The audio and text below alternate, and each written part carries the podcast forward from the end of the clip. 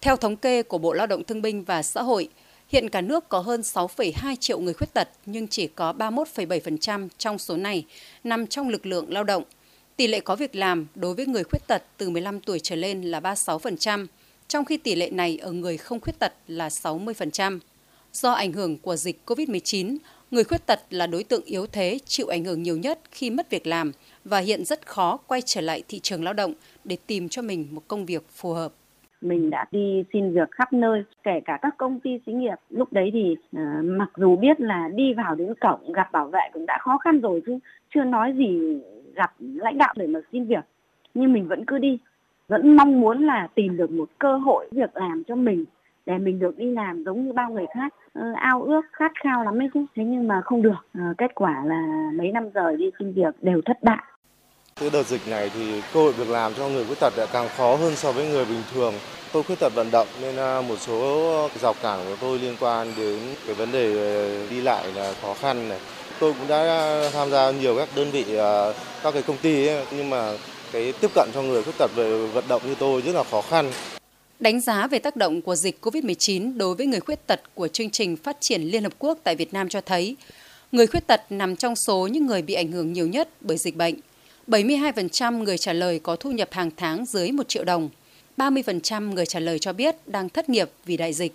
Trong số những người vẫn đang có việc làm, năm mươi chín phần trăm cho biết thu nhập bị giảm.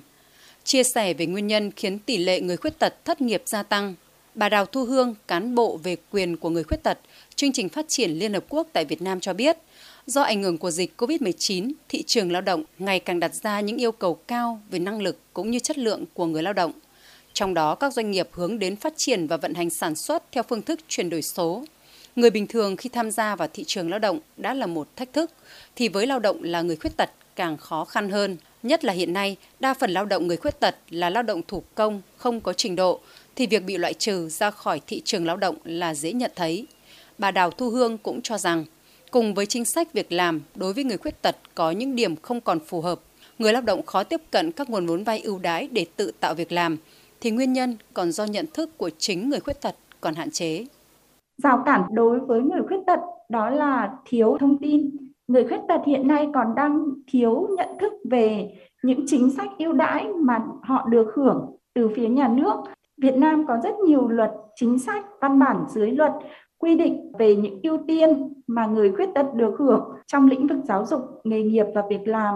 Tuy nhiên, từng cá nhân người khuyết tật lại chưa nhận thức rõ về những chính sách ưu đãi đó. Chúng ta vẫn chưa có một kênh thông tin tập trung, toàn diện và có hệ thống và đáng tin cậy để người khuyết tật tìm đến kênh đó để mà tìm thấy những cơ hội đào tạo nghề và cơ hội việc làm dành cho mình.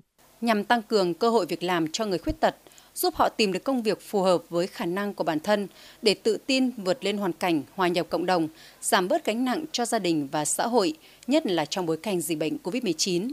Nhiều cơ quan tổ chức đã và đang triển khai những hoạt động thiết thực. Ông Vũ Quang Thành, Phó Giám đốc Trung tâm Dịch vụ Việc làm Hà Nội và bà Dương Thị Vân, Chủ tịch Hội Người Khuyết tật thành phố Hà Nội cho biết.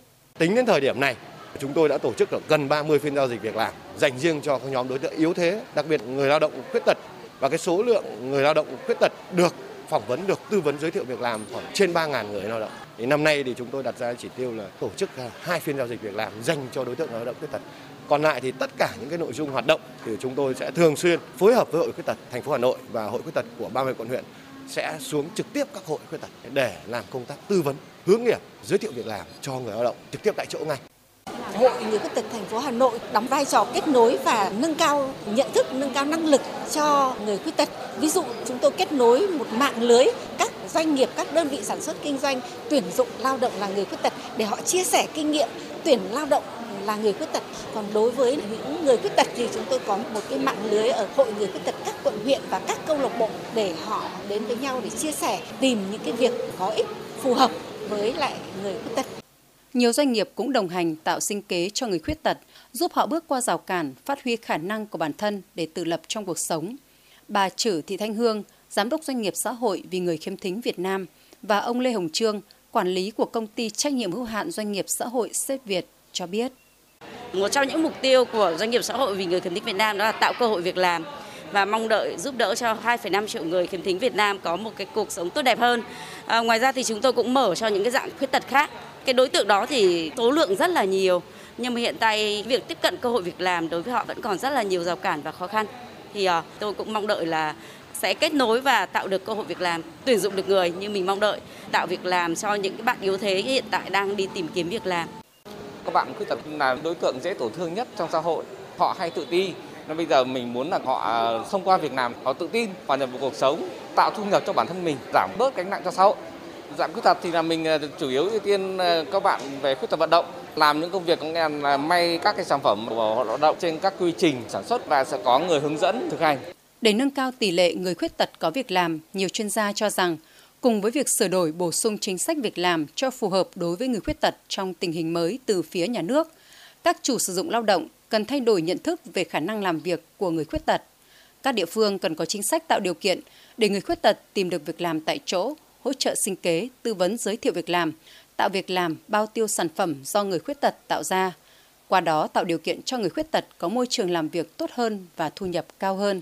Song quan trọng hơn là bản thân mỗi người khuyết tật cần có ý thức vươn lên, chịu khó học hỏi để nâng cao trình độ hiểu biết, nhằm đáp ứng yêu cầu của từng vị trí việc làm trước bối cảnh khó khăn do đại dịch covid mười chín gây ra.